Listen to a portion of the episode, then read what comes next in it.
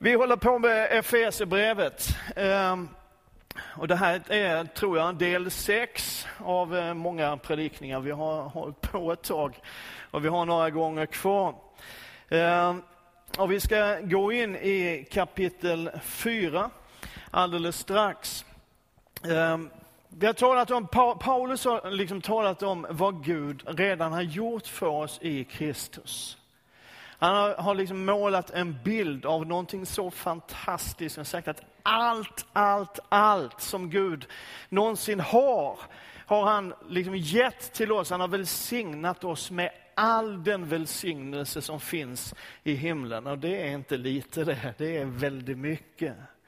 Så har vi talat om nåden, att det är genom nåden, inte genom någonting vi kan prestera, inte genom att vi sköter oss och får belöningar, utan bara Guds kärlek till oss är vad som förlöser detta in i våra liv, så att vi får del av det. Bara, bara Guds nåd kan aldrig någonsin förtjäna det, utan Gud ger för att han vill ge, för att han älskar. Vi har talat om församlingen som, som är Guds tanke för den här världen, hur hans rike ska byggas genom en församling som består av sådana bristfälliga, skröpliga och, och väldigt härliga, men dock människor som du och jag.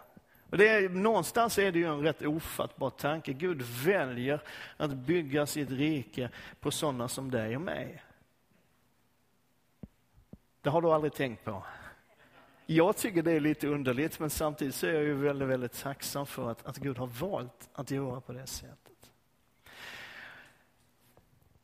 När Paulus nu fortsätter så, så går han över så börjar han tala om det här livet som ni har fått. Det här välsignade livet som har räckts oss av bara nåd, bara på grund av Guds kärlek. Det livet kan man leva på ett speciellt sätt. Och så talar han om hur vi kan leva dels med varandra, vi som redan har tagit emot Jesus inom församlingen. Men han talar också lite senare om hur vi kan leva i den här världen så att Jesus blir synlig genom oss. Och han skriver så här i den första versen i det fjärde kapitlet. Jag uppmanar er därför, jag som är fånge i Herren, att leva värdigt den kallelse ni har fått. Och så är det den där igen med ett ett därför. Och nu har vi sagt flera gånger, Paulus gillar att använda därför. Och nu är vi där igen. Och därför pekar tillbaka i texten eh, och uppmanar oss att ställa frågan. När du stöter på ett därför i texten så tänk varför och så gå tillbaka och kolla. Varför då? Jo, därför att Gud redan har välsignat oss med allt. För, på grund av allt som vi äger och har i Jesus Kristus. Och på grund av att församlingen vi som tror är Jesu kropp på den här jorden. Och på grund av att vi är fullheten av honom, för det är vad, vad Guds ord säger. På grund av vårt totala beroende av Gud, på grund av den hunger och längtan vi har efter det som är heligt och rent och gudomligt. Och på grund av att allt är av nåd, på grund av Guds stora barmhärtighet, på grund av att vi som var utestängda har fått komma in i Guds rike och på grund av att frälsningen är för alla. På grund av detta, säger Paulus, för det är allt det som han har talat om tidigare. På grund av detta så uppmanar jag er att leva värdigt den kallelse ni har fått. Och sen fortsätter Paulus och så beskriver han vad det innebär att leva värdigt den kallelse vi har fått. Han säger, var ödmjuka och milda. Visa tålamod och ha fördrag med varandra i kärlek. Var ivriga att bevara andens enhet. Och du hörde i inledningen av gudstjänsten att temat för, för för det här avsnittet handlar om enhet i Jesus Kristus. Var ivriga att bevara andens enhet genom fridens band. En kropp, en ande, liksom ni kallades till ett hopp, det som tillhör er kallelse. En Herre, en tro, ett dop och en Gud som är allas fader, han som är över alla, genom alla och i alla. Så Paulus talar först om ett värdigt liv, ett liv värdigt kallelsen, liksom inom församlingen, inom gruppen av oss som redan tror på Jesus. Och det han talar om skulle man kunna sammanfatta, han talar om värme. Han talar om kärlek. Han talar om förståelse. Han talar om överseende. Och så säger han, och det, det är ju lite, lite spännande tycker jag, han säger, var ivriga att hålla samman. Var ivriga. Det måste ju betyda, gör allt vad ni kan. Ha det som ett av era primära mål i livet. Var ivriga att hålla ihop.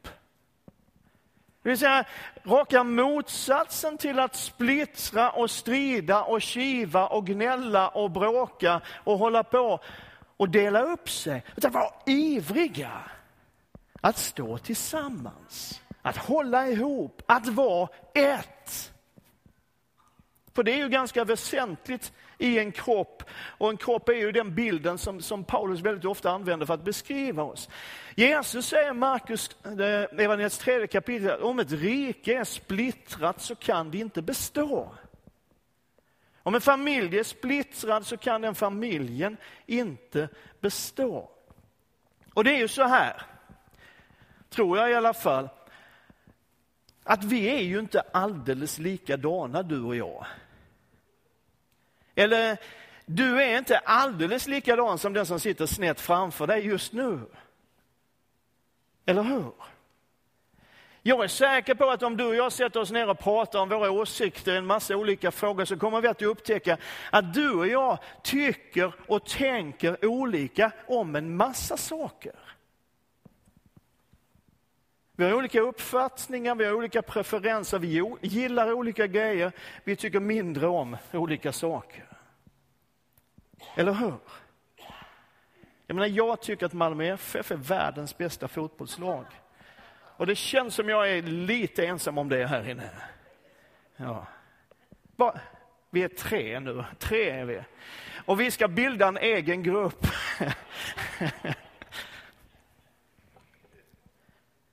Men grejen är att det, är ju, det som är viktigt i Guds rike är inte de där små sakerna som skiljer oss åt. Är du med? Därför att det finns stora, viktiga, tunga grejer som vi har gemensamt. Vi är en kropp. Vi har ett och samma hopp.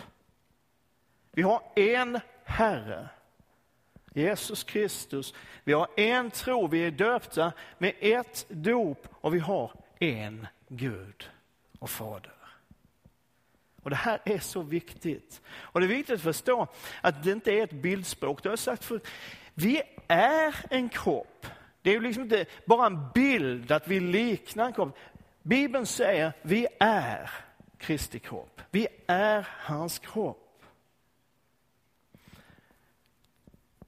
Sen har jag ju varit med i en del olika församlingar, jobbat i en del församlingar, varit med i ännu fler än vad jag har jobbat i församlingar. Och det är ju så här, om vi kan tala ärligt med varandra du och jag, det är ju bara du och jag här nu. Så det, det är väl bra. Att det finns ju alltid de som liksom någonstans har bestämt sig för att hålla fast vid de små olikheterna. Och göra det till den stora grejen i livet. Men det finns alltid de, naturligtvis inte i den här församlingen, men i alla andra församlingar i hela Sverige och i världen, men inte här.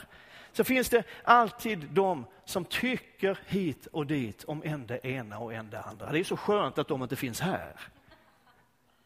Alltså man tycker, ja men han borde ju inte ha den uppgiften. Hon sa så, hur kunde hon säga så? Och, och den där gjorde så där. Och, och liksom så tar man de här små grejerna som kan störa, som kan irritera lite grann.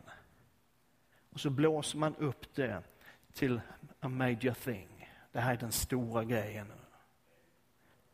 Men Bibeln är så väldigt, väldigt tydlig med att vi behöver varandra. Trots, eller kanske just på grund av våra olikheter. Att vi inte är likadana, du och jag. Paulus skriver i första Korintierbrevets tolfte kapitel, nu är lemmarna många och kroppen är en. Ögat kan inte se till handen, även om handen håller på, på Djurgården. Jag behöver dig inte. Inte heller huvudet till fötterna. Jag behöver er inte. Tvärtom är de av kroppens lemmar som vi anser svagast så mycket mer nödvändiga. Så därför håller vi fast vid enheten. Därför är vi ivriga att hålla samman och stå fast vid det som är väsentligt. Vi har med alla våra olikheter, hela den här brokiga skaran av människor med olika tycken och smaker, bakgrunder och allt vad det nu är. Vi har en gemensam Herre, Jesus Kristus. Och så fortsätter Paulus och så talar han om några gåvor som Gud har gett till församlingen. Han säger att han gav några till apostlar, andra till profeter, andra till evangelister och andra till herdar och lärare. De skulle utrusta de heliga till att utföra sin tjänst att bygga upp Kristi kropp. Tills vi alla når fram till enheten i tron och kunskapen om Guds son. Till ett sånt mått av manlig mognad att vi blir helt uppfyllda av Kristus. Lade du märke till i det här textavsnittet, vad är de heligas tjänst? Vad är den kristna människans uppgift? Att bygga upp Kristi kropp. Är vi överens om det? Det är bra om vi är det, för det står i Guds ord. Så det är bra. Att bygga upp, vad är din uppgift? Vi kan fundera på det ibland. Vad är min kallelse? Vad är min uppgift som kristen? Din uppgift, din tjänst som kristen, som en av de heliga, är att bygga upp Kristi kropp.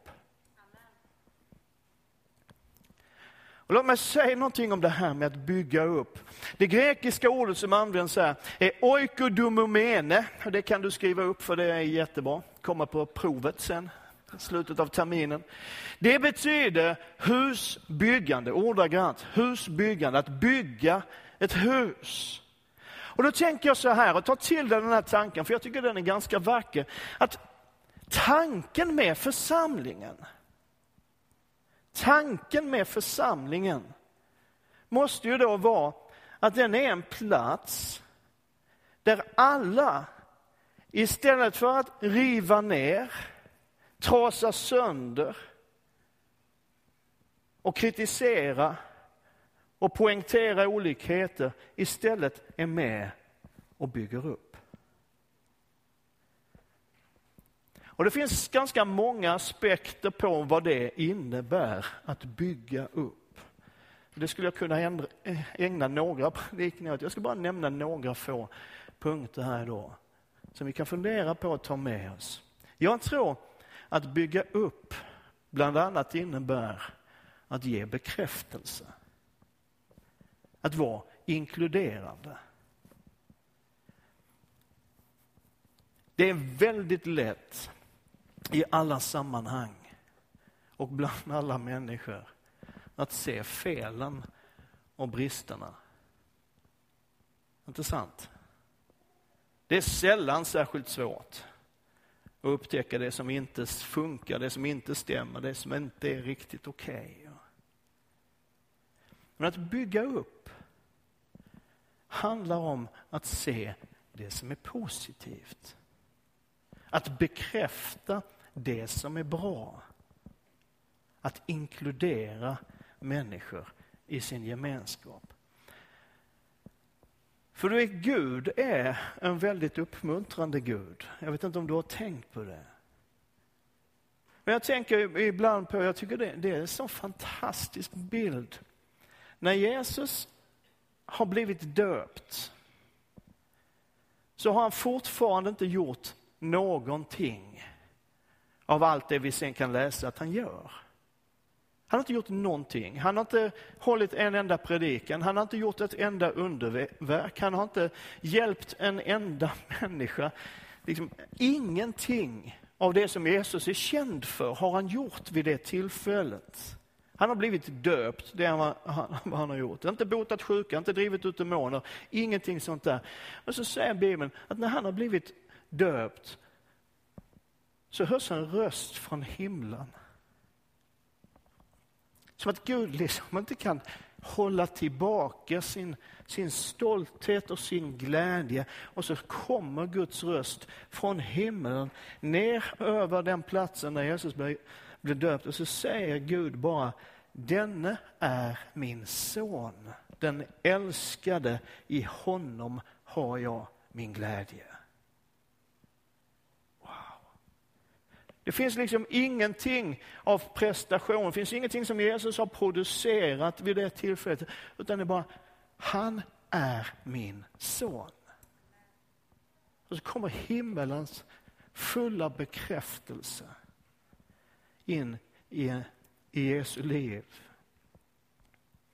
Och kom ihåg en sak när vi pratar om det här med att ge bekräftelse, att bekräfta det som är gott och bra, se det som är positivt, att människor kan inte läsa dina tankar. Visste du det? Människor kan inte läsa dina tankar. För grejen är ju, jag märker det hos mig själv, man tänker ganska mycket gott om andra människor. Notera liksom saker som är bra och funkar och liksom wow, tänk att han gjorde det och hon gjorde det och, och fixar det. Man, man tänker så mycket gott om andra människor. Sen kan man tänka annat också, men det gör inte jag, men, men andra gör det. Men grejen är att bygga upp är att låta människor få veta det goda du tänker om dem. Kan jag få ett amen på det? För det var bra. Ja, tack. Kan du bekräfta mig lite? För det andra så, så, skulle jag vilja säga att, att bygga upp är att se potential. Att se och liksom bekräfta det som Gud ser och kanske ingen annan mer än du och Gud ser. För du vet, ingen av oss har ännu nått sin fullbordan. Det är ingen av oss som är kvar på den här jorden som är helt färdig. Vi växer och utvecklas fortfarande. Paulus skriver om det i Filipperbrevet och säger det är ju inte som om jag redan har nått det.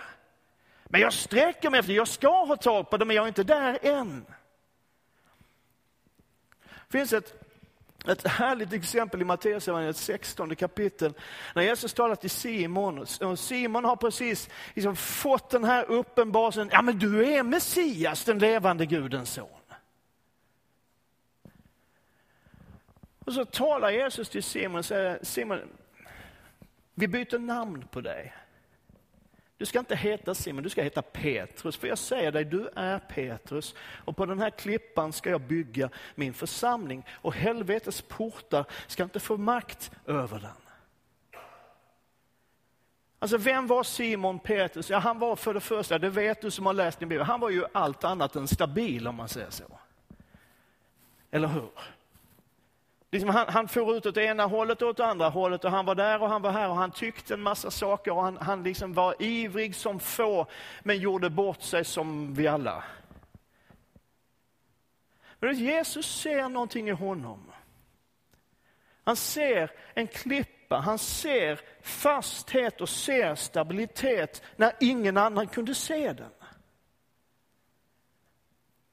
Uppbyggelse är att locka fram det bästa hos andra människor. Att se det som ingen annan ser. Jag har redan berättat, tror jag, jo det har jag. Eh, jag brukar berätta det så folk förstår varför jag är som jag är ibland. När jag var liten så var jag ett ganska störigt barn. Jag har nämnt det någon gång, eller hur? Är det någon som känner igen det? Min fru känner igen det, hon tycker att jag fortfarande är det. Alltså jag var väldigt livlig, jag kunde inte sitta still, jag kunde inte vara tyst, jag var överallt och på allting. Eh, ganska långt upp i, i 40-årsåldern, men, men nej. Och, och, grejen är att, att liksom hade det här varit i modern tid, nu var det här i förhistorisk tid, men om det hade varit i modern tid så hade jag haft en sån här etikett med en massa bokstäver. Det här är din diagnos, jag är säker på det.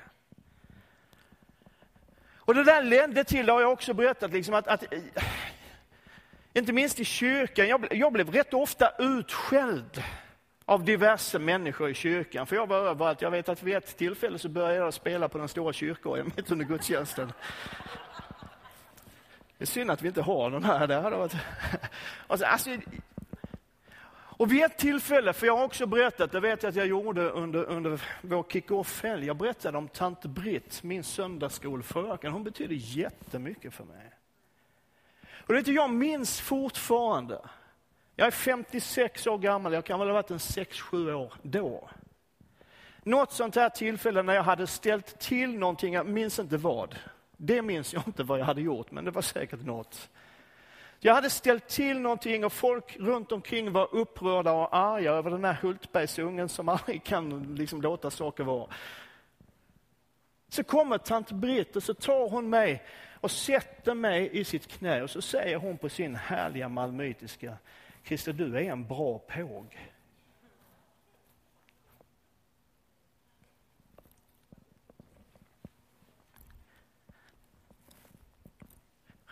Och vet du, jag bär det med mig fortfarande.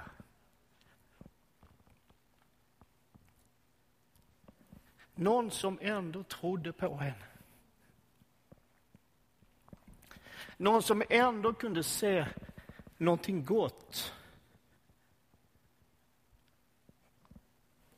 Att se en potential. Att se att här finns utrymme för utveckling. Yes, det är inte färdigt än. Men det finns någonting där som kan lockas fram. Att bygga upp är att bekräfta och att se potential. Att se det som Gud ser i andra människor. Sen är det också, och det är ju lite jobbigare, att bygga upp innebär ibland att tillrättavisa och korrigera. Och går det till som på bilden här bakom mig så är det inte bra. Alltså korrigering, tillrättavisning, det är svårt. Det är jättesvårt. Det är svårt att ge den och det är ännu svårare att ta den. Är vi överens? Lite senare i det här kapitlet så, så skriver Paulus om att vi ska tala sanning med varandra. Och en del har tolkat det där som att jag har frikort, jag kan alltid säga ett sanningens ord. Och det kan man ju. Man kan alltid tala sanning, det, det, är jättebra. Men om du ska säga ett sanningens ord till någon, så är den viktigaste punkten i alltihopa, gör det med kärlek. För att tillrättavisa betyder ju att leda någon rätt. Att visa någon till rätta. Inte att kritisera och klanka ner. Jag tror att både du och jag nog behöver lära oss att både ge och ta, ta emot korrigering och tillrättavisning. Men i kärlek, i omtanke. Vi bygger upp vi river inte ner. Och målet med att bygga upp är exakt det som temat är för den här predikan. Enhet i tro och kunskap.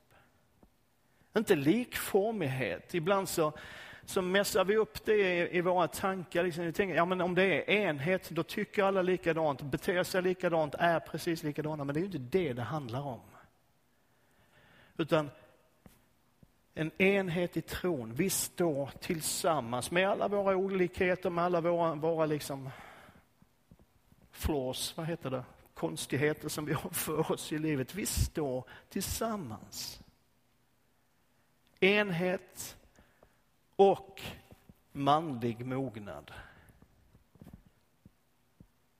Som egentligen betyder att vara en komplett människa, att vara en hel människa. som handlar om Kristuslikhet.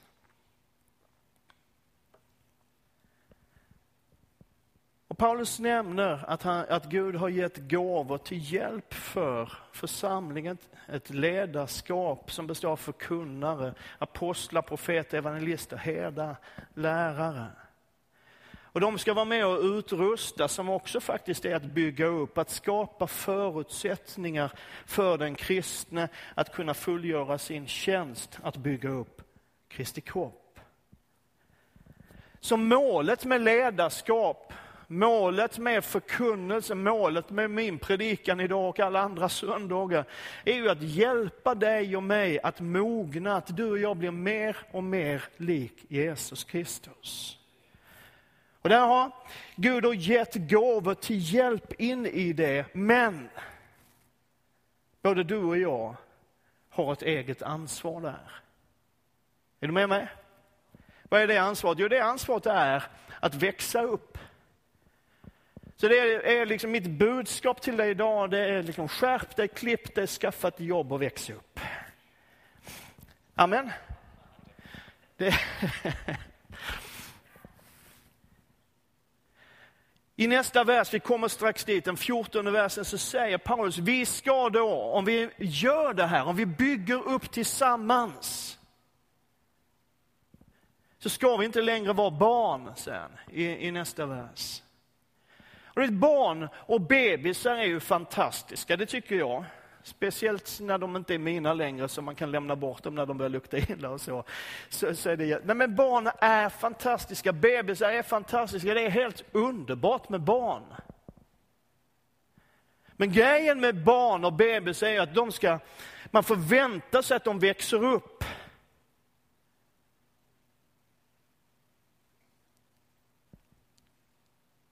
Man förväntar sig att de, om det liksom allting är som det ska vara, att de kan gå själv, att de kan uttrycka sig själv, att de kan äta själv, att de någon gång slutar behöva bytas på, liksom att de tar hand om sig själv.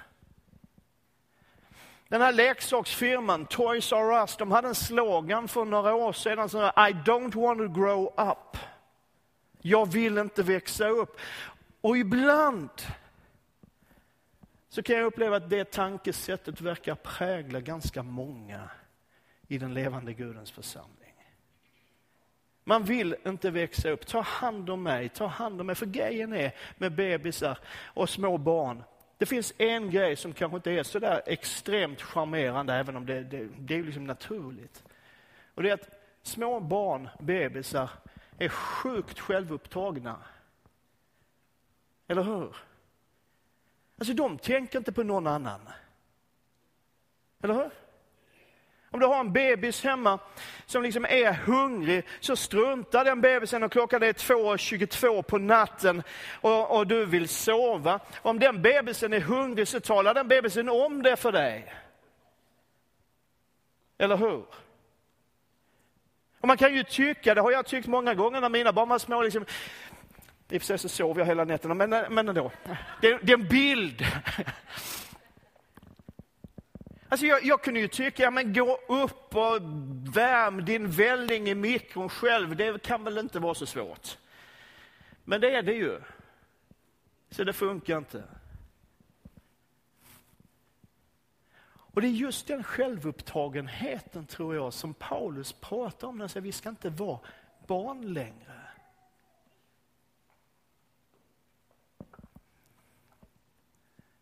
För enligt Bibeln är målet att växa upp, att bli en mogen kristen. En Kristuslikhet. Som ett gensvar på allt vad Gud har gjort för oss. Och så fortsätter Paulus och så pekar han på några hot mot det målet.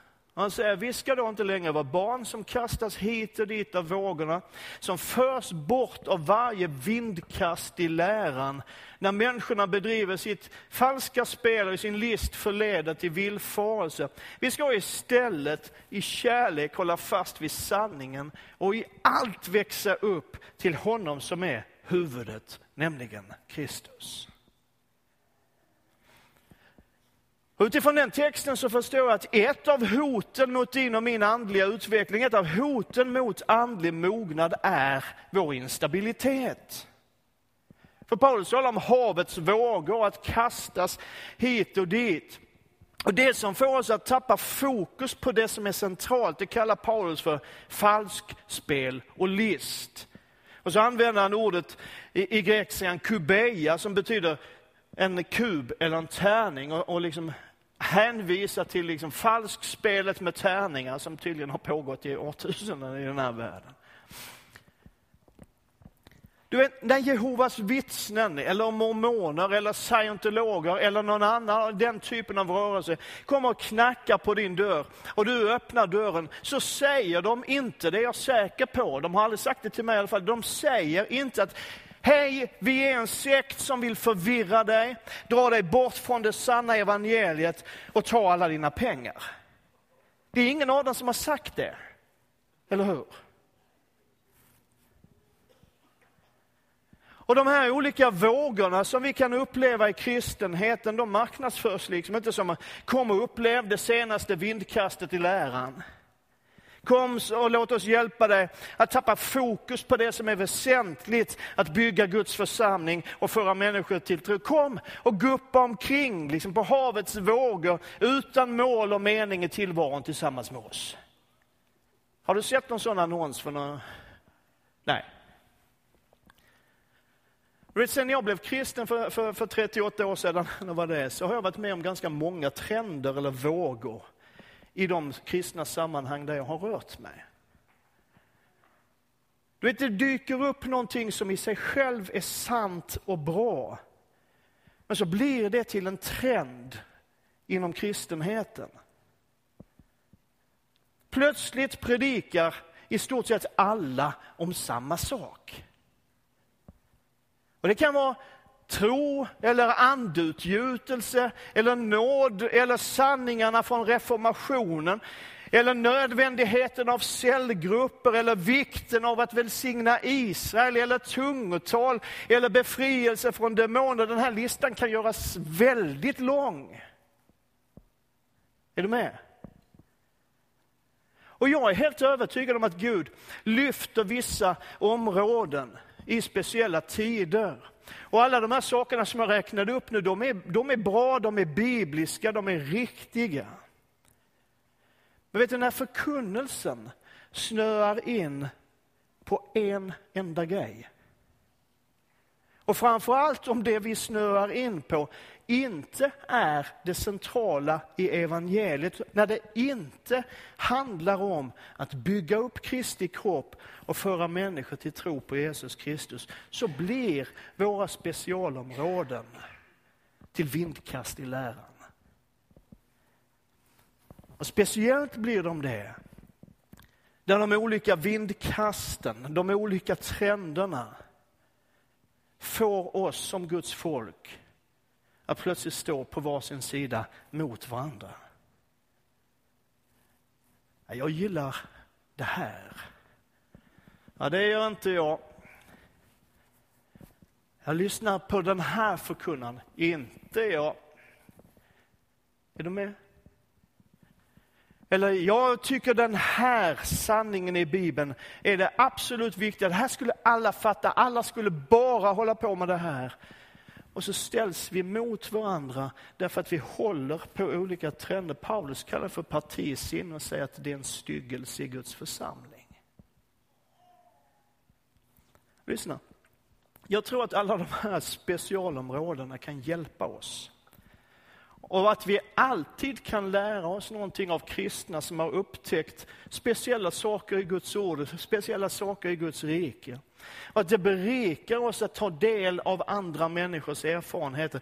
Men här är min poäng, vi behöver inte gå all in på varenda trend som dyker upp i Guds rike.